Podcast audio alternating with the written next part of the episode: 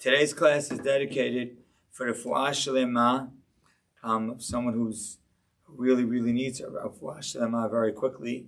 Esther Bat Sophia Shafia. Esther Bat Sophia Shafia. She's Hashem, please send the complete refuah is dedicated by um, Gabe and Joyce Kesri, who very close with, who everyone knows how much kindness and chesed and charity they do for this entire community in so many different ways, in so many different organizations, in such a subtle and sometimes uh, open and sometimes such a subtle way. And we thank them for everything that they do. And B'ezrat Hashem, our words today should bring a complete shlema to her. Amen. So I believe that over the last year, the narrative on adversity has changed. And the way we view adversity and the way we talk about it has changed. And what we're going to try to do today is reconfirm what you already know and what you already believe, but hopefully allow us to see it in a bolder, clearer way. In this week's parasha, Yaakov Avinu leaves his father and mother's house and he goes, so to speak, into the lion's den. He's going to go into the house of Laban. He's going to marry basically four wives, Rachel, Leah, Bilhah, and Zilpah. He's going to have 12 children, 11 boys, and one girl, all in this week's parasha. But to start it all off, our Torah tells us the story that we're most um, we're most familiar with probably from this entire parasha. And the story is, Vayifga Makom, he reaches a place, it doesn't tell us where that place is. Turns out it was an unbelievably holy place. Vayalin Sham, and he goes to sleep over there because the sun had already set early. And he takes stones and he puts it by his head, and we've given classes over the years about those stones. And he goes to sleep. And he sees a dream. And in the dream, there's a ladder going from earth to heaven. And the head of the ladder is in heaven. And he sees angels, going up and down, up and down. He sees angels. He sees his vision. And Hashem is standing on top of him, so to speak. And he says, This I am Hashem, the God of your father, Abraham and Yitzchak, and the land you're sleeping on is holy, and I'm going to give it to you, and you're going to be blessed with all of it. We all know the vision. We've all seen the pictures. Our children have come home with little projects of the ladder with angels going up and down. My question is, why is he seeing a vision of a ladder? At the end of the day, do you know why it was a ladder? Do you know why the head of the ladder was in heaven? Do you know why there were angels going up and going down? Do you know what it means? Hashem was nitzav alav. Hashem was standing on top of him. And then why does it tell us by Yivkaba Makom we reached a place? Why doesn't it tell us where that place was. It just tells us a place. Why isn't it a point where the place is? So I'd like to answer all these questions in, I would say, a fairly simple way. But I want to tell you something that happened about 10, 15 years ago at Pixar. You know what Pixar is? Pixar is a company that makes animation. And there are obviously artists at Pixar, and there are a lot of other people that are not artists. And they wanted to show all of the non artists a little bit about art. And they said that what makes an artist an artist is really not just the fact that they may be good with the pen or good with the crayon or good with the paintbrush. What makes them an artist is that they notice things that you don't notice. I'll explain. Have you ever drawn a picture of a, of a person with a face? Yes? Have you drawn a picture? So how do you draw it? You draw a circle, you put two eyes, put a nose, you put a mouth, and it looks like such a pathetic example of a face. Why are we all so terrible at it? The answer is because all we see, and maybe even make the nose curved, and you're like, wow, that looks like a nose. Why does it still look so terrible? The answer is that there are many components to a face that you don't even notice and therefore don't draw. As an example, have you ever drawn a face? You ever draw a forehead? You don't see the forehead. You don't see the cheeks. And so, because of that, that's why you're not an artist. An artist knows how to draw even the features that are not bold and that are not dynamic and don't stick out in your face. They don't just draw the things that you see, the eyes, the ears, the nose. They draw the things that you are subtle and you don't quite see.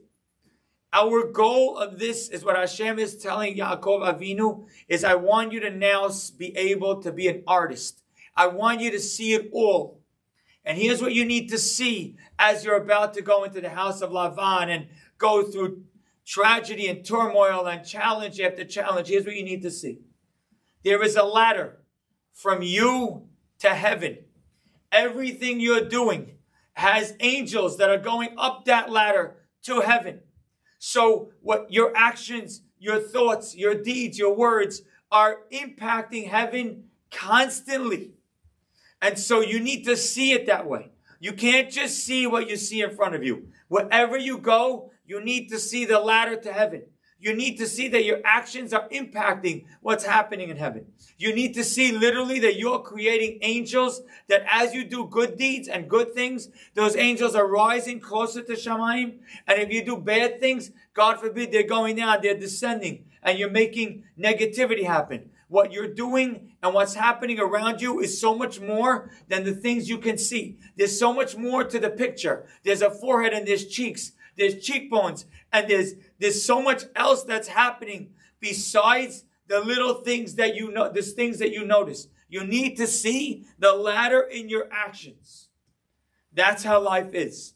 Life is that when everything you're doing, you need to see heaven in what's happening. You need to see Hashem in what you're doing. You need to see that what my what I am doing is really creating a ladder to heaven, and angels are literally constantly going up and down everywhere I go with everything I do.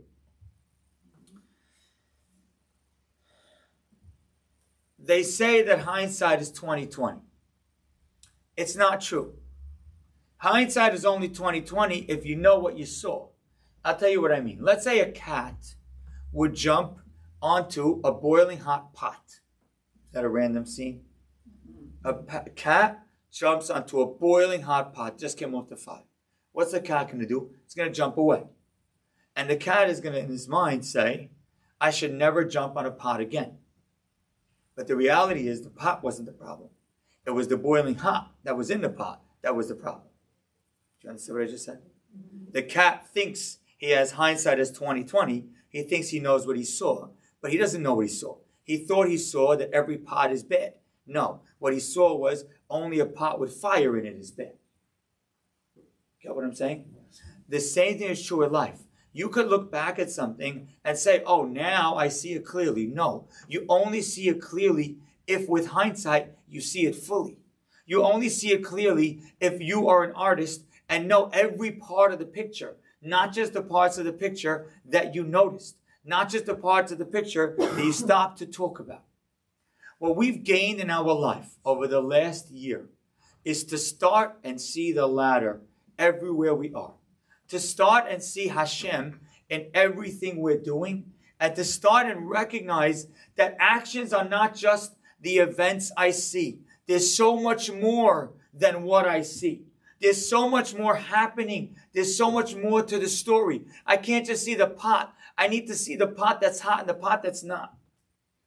Let me try and give you an example from last week's parasha. And I hope the message will start to crystallize as we continue, and you'll start to see how relevant it is in everything you're dealing with. So, in the beginning, last week's parasha, Yitzchak asks Esav to go get blessed, to go get meat because he wants to bless him. That you know. But there's a Rashi that seems to repeat itself again and again and to me, reading it last week, it stuck out. Rashi says that Yitzchak told Esav, go get me meat. And Rashi comments on the bottom, Hava litzayit, go get me meat. Be careful, says Rashi, velomin hagezel. Make sure you don't get the meat from some place that's stolen. The pasuk then says, Vayelech Esav asadeh. Esav went to the field to go get meat, and says Rashi, he decided in his mind, if I can't find it from my own, Yavim Nagez, I'll go get from stolen. Rivka then tells Yaakov, I want you to go and get meat instead of your brother. Says Rashi, she says, Kachli, take from me, Mishelihem, they're from mine, Ve'enam Gezel, and they're not stolen. Why is there such an emphasis on stolen. Yitzchak says, go tell him, go get meat. And Rashi says he means to say, make sure it's not stolen. He goes to get meat, as she says he means to do, even if it's stolen. Then if God says to her son Yaakov, go get meat, and she says, don't worry, it's not stolen. Why is there such an emphasis on stolen about that meat? Good question. Mm-hmm. Yes, real question. And so I think that when you see the blessings Yitzchak is going to give, you'll understand the answer to that question. The blessings that Yitzchak ultimately gave, which he thought he was giving to Esau, but it was reality, he was giving it to Yaakov. He says, V'iten lecha Elokim. God should give you. Elokim is God's name of judgment. Says Rashi, God should give you imra'ui lecha. If you deserve it, God should give you all of this blessing of the fat of the lamb, mishmane haaretz, verod dagat, lav, but if you're not deserving of it, lo yiten lecha. God should not give it to you. That's a Jewish blessing. A Jewish blessing is, I am going to give the future the Jewish people that God should bless you if you deserve it, if it's appropriate for you. And if it's not appropriate for you, you shouldn't get it. Now, most of us don't think that way. If I told you you could be wealthy, do you want it? Yes. You don't think I'd want it only if it's good for me. The answer is just yes. I could give you three more gorgeous houses. Do you want it? Almost everyone's answer is going to be yes. I could give you a beautiful vacation. Do you want it? Yes. We don't think if it's good for me, if it's not appropriate for me. We don't think that way. We just say, I want it. Yitzchak said, no, that's not the way Jews get blessed. That's not the way my descendants, that's not the way the chosen nation works.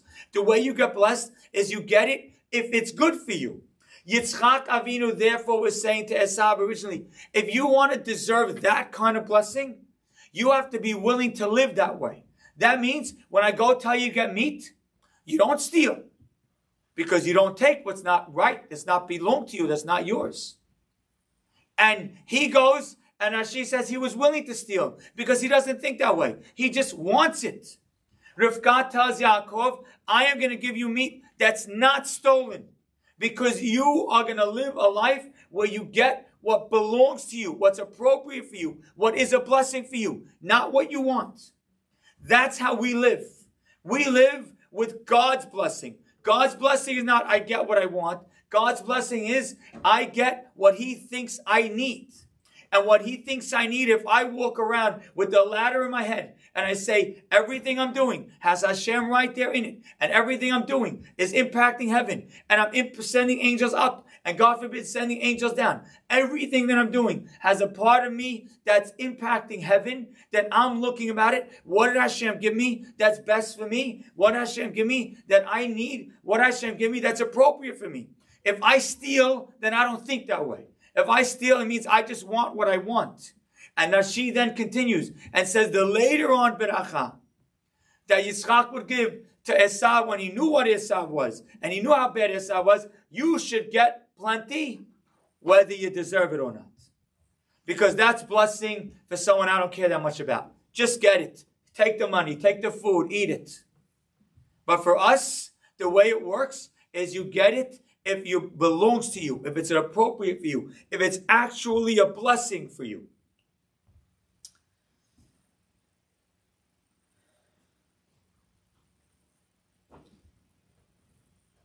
That mindset, that thinking changes your attitude on everything. And we'll try to make it very real in the next few examples. So, my daughter gave me a book the other day. She says, Dad, look at this book. It's called Spare Your Child. It's a book on chinuch, on raising children. From the pieces that I've read, it's fantastic because it's really understanding how to relate to children today. So if you want to read a book about it from a real Torah perspective, this book is endorsed by some of the great rabbis of the day, and it has great, very real, practical concepts. And they ask a question in the book they say that a child that's raised in a house that's poor comes is affected in a very negative way. If a child is raised in a home that feels very poor, he's affected in a very negative way. And there's much more crime from children like that. and there's much more catastrophes in society from children that are raised in a home that's poor. So this person asks the rabbi and says, I have a question. But reality is nothing I can do about it. My husband and I were poor, and my child is being raised in that home. Does that mean that my child now is going to be in trouble? So the rabbi answers the question and he says, Let me tell you about my childhood. He says, I grew up in Yerushalayim, as poor as can be. We had barely anything. Our toys were sticks and rocks and tin cans from the street. That's what we called toys.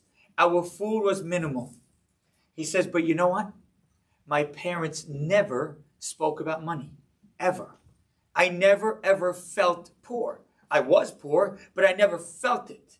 Even my grandparents once gave me money on Hanukkah, and my parents were upset about it. And they were upset, like, what is the money? And they asked, after Hanukkah, they asked me, what are you going to do with the money? And I said, I'm a little kid. I said, I don't know. I have no need for the money. I'm going to give it to a family, to the Cohens. They need the money. I'm going to give them the money. And my mother and father, with smiles, said, Why are you giving it to the Cohens? I said, Yeah, I don't know. They look like they could use the money. So I'm giving them the money. And my father was hiding his smile. And my mother was like, couldn't hold back. And she was hysterical laughing.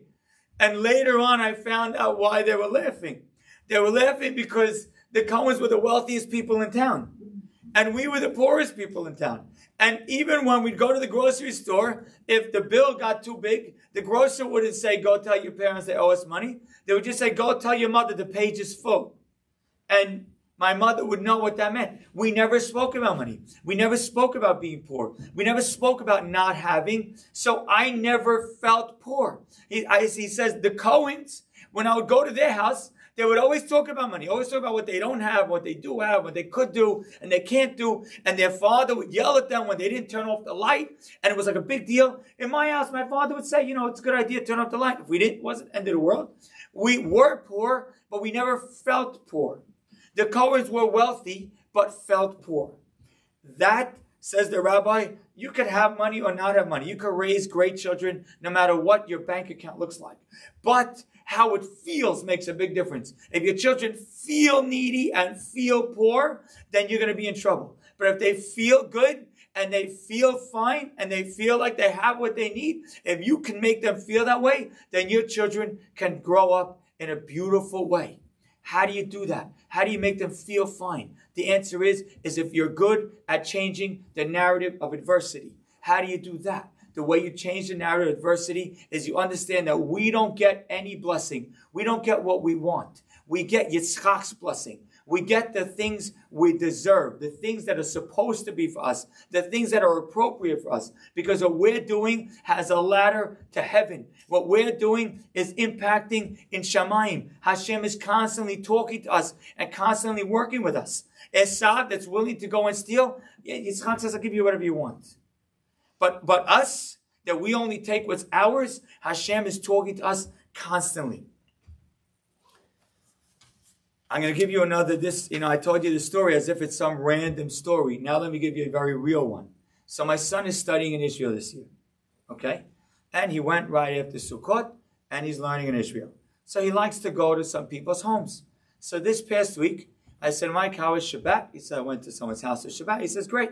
I says, how is this Shabbat? How are the meals? He says, I went to a person in Yerushalayim. He gave me the person's name, I forget. He says, Dad, let me tell you what the meal was like. The person has 13 children, and they invited five more kids, five more boys, yeshiva boys, okay?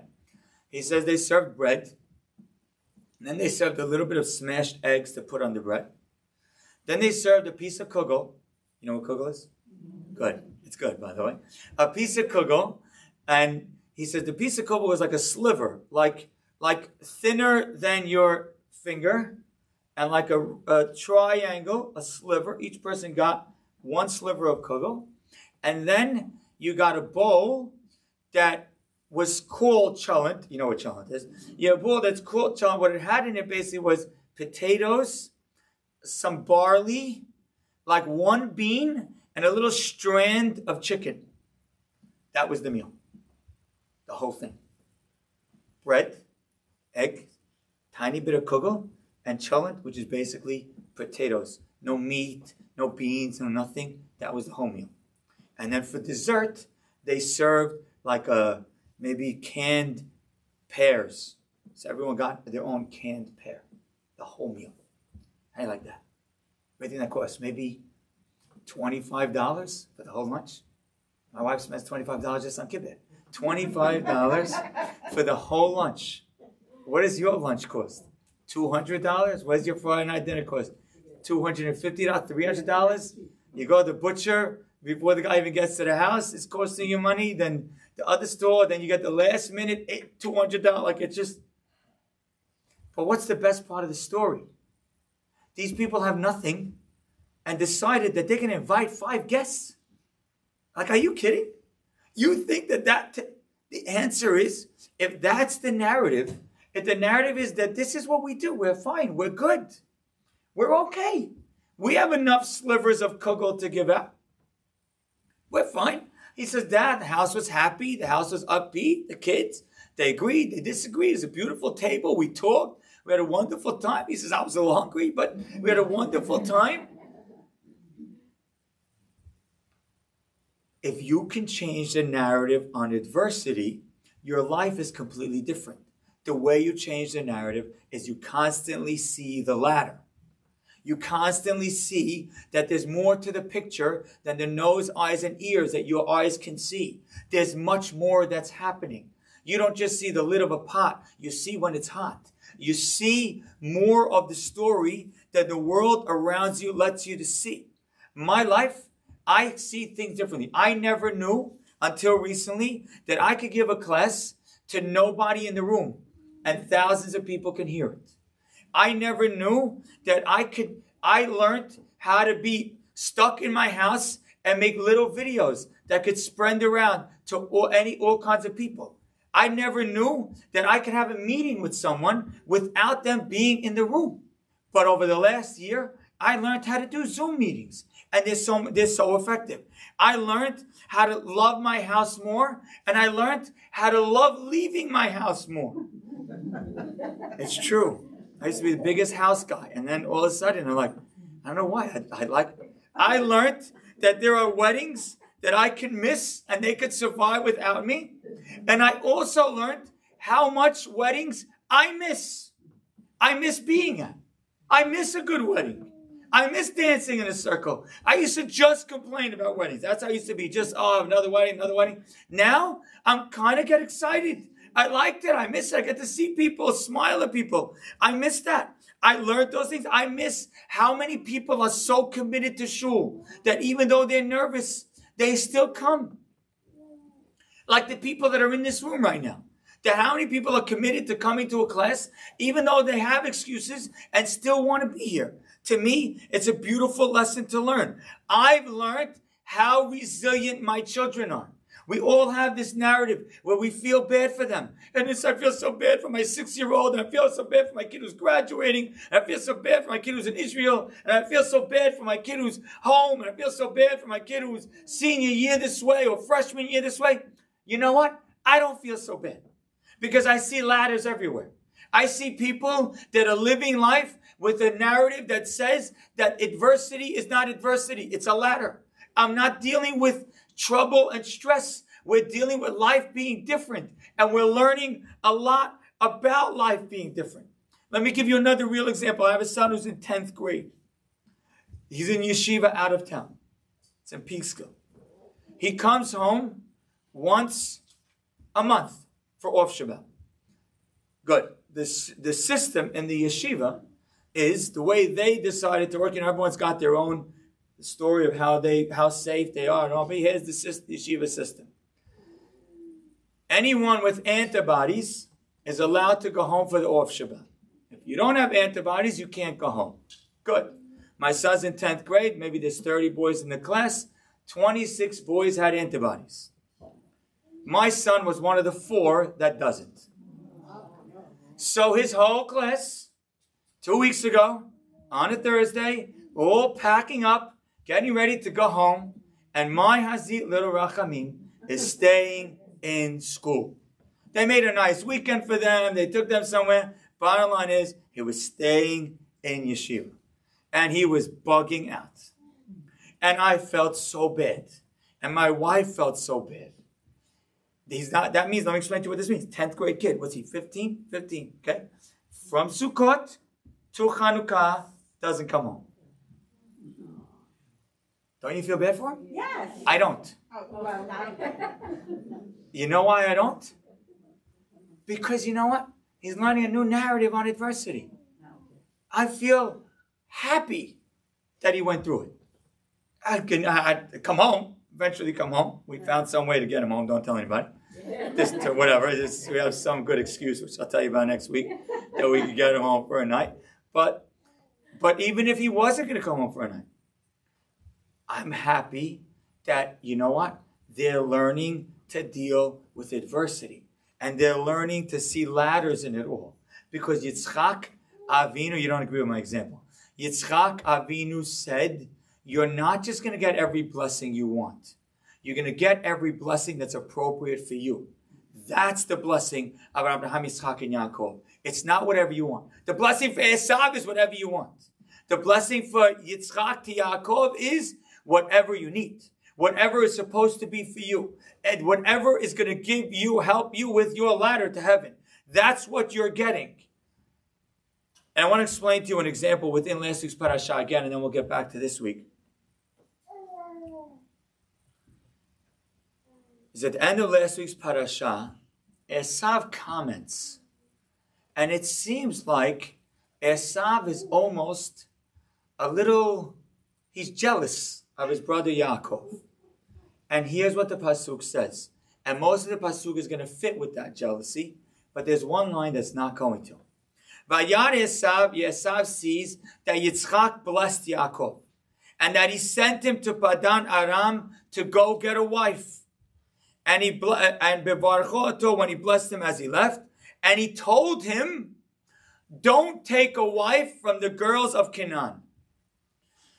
I get why Esav is jealous of the blessings. I get why Esav is jealous that his father encouraged him to go get married. I guess I get why he's jealous. Why he's jealous that he go told him to go and get more blessings and to marry the right person. But why is he jealous of the fact that he told him, "Don't marry from Canaan"? Why is he jealous of that? Why is he jealous that his father's limiting him?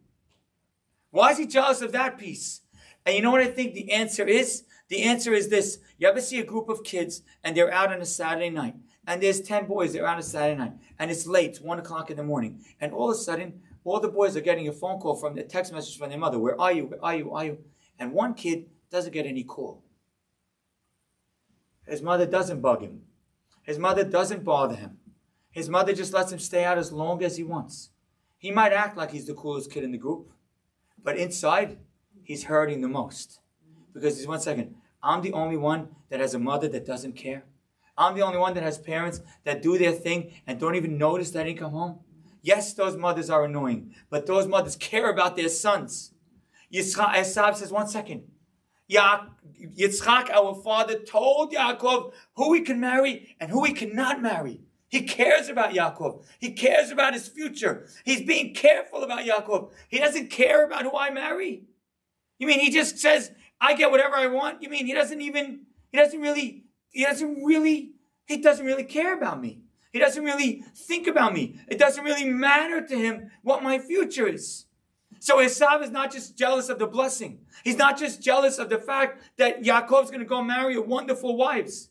He's jealous of the fact that his father gave Yaakov limitations and he didn't give him limitations because it means his father cares about his future. It means his father sees ladders in him. And it means that his father doesn't see any ladders in me. It means his, our father doesn't really care and doesn't see in me much greatness. Eat what you want, get blessed everything you want, marry whoever you want. I don't care. At first, it feels good. And then all of a sudden, it's insulting. When Hashem gives us life with a lot of adversity surrounding it, you call it adversity using the wrong words. The right words are a lot of opportunities for ladders, a lot of chances, and you've seen it. You've seen it in the last year. You've seen how you've created ladders. You've seen how you've created things and things have changed and adversity has made you better and made you smarter and made you stronger and made you more capable and made you more prepared. So I am happy for the kids that are going through life right now. Happy for them. Happy that they're getting some curveballs. Happy that they are confused and life sometimes feels not so stable. It's good. Learn a little bit. See a little bit. Learn what life is about a little bit. Learn how to deal with not being sure what next week's school schedule is going to be. It's a good thing for you. I want you to learn and see how you, you start to become stronger person. You start to become more prepared for real life. And if you look around at businesses today, some businesses are just crying. Other businesses are preparing. Some businesses are just crying. I can't believe it. It's so terrible. Otherwise, get ready. At one some point, we're going to be out of this. And are you going to be ready? Are you going to be ready to expand? Are you going to be better? Are you going to be stronger? Are you going to be smarter? Are you going to be more prepared? Which one are you going to be? Are you going to be crying or are you going to see ladders in everything that's happening around you? The fact that we're going through adversity, I think, is good. I met a, someone I'm pretty close with. A lot of you know it's not a someone. He happens to have a service business, and he serves a lot. And his business is getting like rocked right now because it's specifically, uh, you know, has to do with leaving town over just uh, like the most hit of all businesses. And he says, "But I, I service a lot of celebrities." I said, "Okay, name me a few." So he names me one actor, one actress, one singer after another, and one ball player, one ball player after another. I said, okay, wow, that's cool. You know, like the most famous in the world. I said, wow, that's cool. He says, but you know what's interesting? He says the the ball players, celebrities, are like the top ones in the world, like Michael Jordan types, are much easier to deal with than the actress celebrities and the singer celebrities. Why do you think that is? Why do you think Michael Jordan is easier to deal with than whoever her name is? Here's my answer. You want my little answer? Here's my thoughts, my theory. Tell me if you agree with my theory. The singing actresses, celebrities, they only see success. Every time they get on stage, it's jammed and people are singing and dancing, going crazy, following the whole thing. Ball players have a lot of failure. If you're the best basketball player in the NBA, you still miss half your shots. If you're the best baseball player, you get out three, two thirds of the time. The best players get out two thirds of the time. If you're the best quarterback, you miss a lot of your throws.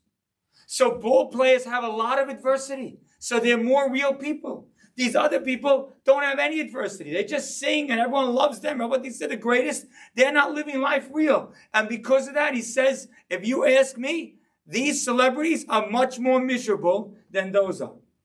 You need to change the narrative. We need to change the narrative on adversity. Let me give you a little thought and a, a little story to conclude.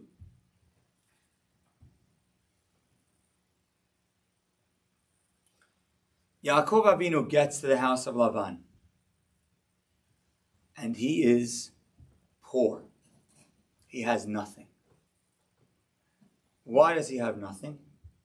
The Midrash tells a story that he left obviously with a lot of money. Lavan came running out expecting him to have a lot of money because Lavan remembered back when his sister Rivka got married, the servant Eliezer came with a lot of jewelry, a lot of money.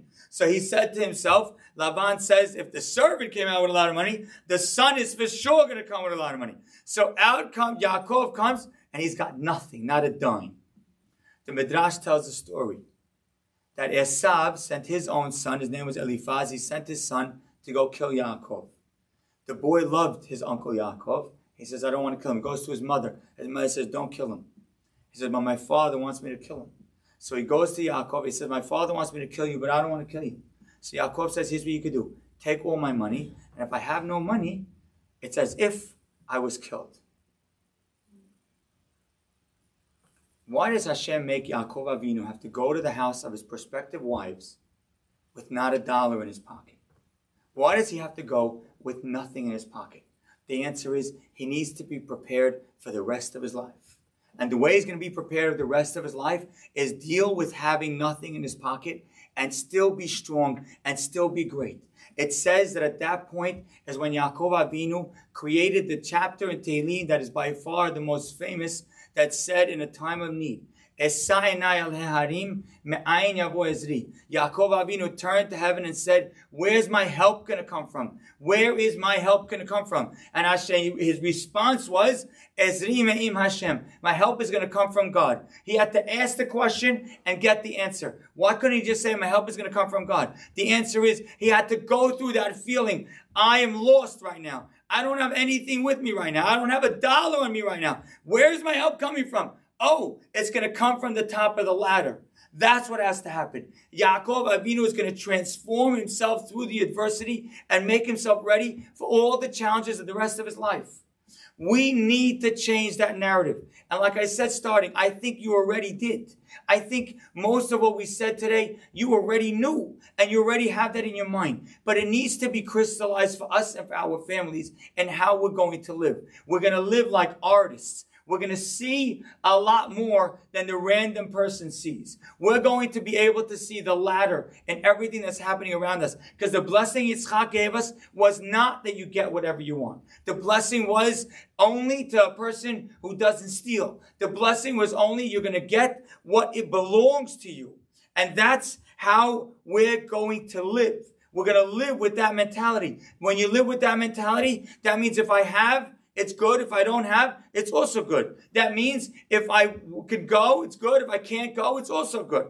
It means that if I can do it, I leave my house, it's good. And if I can't, it's also good. It means that I can see an opportunity for a ladder in almost any area of my life, in anything that I am doing. So there's the word adversity isn't even in the language. That's why a kid could grow up poor in Yerushalayim and think he's fine because his parents know how to create that narrative. His parents know how to make him see a forehead. They know how to not just see a pot, but to see when it's hot and when it's not. It means being able to see that the top of that ladder is going to heaven and I am creating angels in every action that I do. Yaakov Avinu was prepared for the rest of his life by losing all his money as he's about to go out on his journey. Hashem says, because now you're going to see your world only dependent on me. I want you to ask the question, how am I going to be helped? And then I want you to realize the answer to the question. Over the last year, you asked the question and answered it. You asked yourself, where is my help going to come from? Where's my guidance going to come from? Where's my light? Where's my strength going to come from? And Hashem answered where it's going to come from. And you now have it clarified in your life that everything you're doing has a ladder. You can see clearly. The only way that happens is with an extreme amount of humility. The only way that happens is if you're able to not think about what you want and what you need and what you think you deserve, but instead think, keep thinking about what the top of the ladder needs. Hashem is nitzav alav. Hashem wasn't standing on top of Yaakov. Hashem was standing overlooking Yaakov, says Rav Samson Raphael Hirsch. And the reason why it doesn't tell us where he stopped, where the place was, because the place is irrelevant. Any place you are on the globe, has a ladder to heaven. But you need the humility to see it. I want to end with one last story.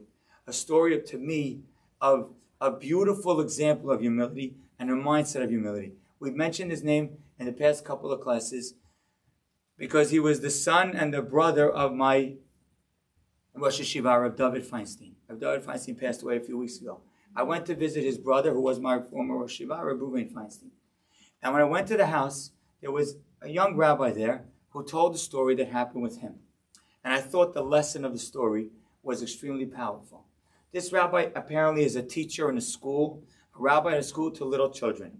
And he teaches Aleph Bet and Dikduk and how to read. And so he went to the Gadol Hador of David Feinstein. He said, Rabbi, I have a question. Do you read this Shva? I forget the Nikudah that it was. Do you read this Shva? Do you read it this way?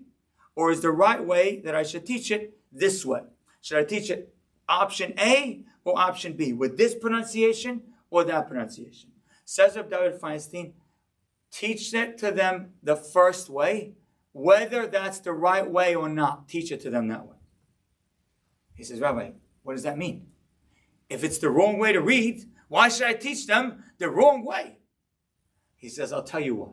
He says, because that's the way the rest of Klal Yisrael reads it. That's the way the rest of the Jewish people read it they should read it like everybody else. Because if they read it a different way, even if they think they're right, they're going to think they're better than everybody else. He says, I'd rather they read it wrong than think they're better than everybody else. So read it this way, whether it's right or wrong. Because I don't want you to raise those students to think that they're the only one who knows the right way and everybody else is wrong. So teach it to them that way, whether it's right or wrong. That's humility. Humility means you don't think about what's best for me. It's so hard to do this, but we've done it. And I hope we've done it. And I hope we've really done it. And I hope we really have changed our view and now have the perspective of artists and not just the dumb perspective of cats. I hope we're able to really see what's really happening and the reality that's happening in the world around us. We're not going through adversity. We're not going through adversity. It's the wrong narrative. We're going through opportunities for ladders in a million places. Thank you.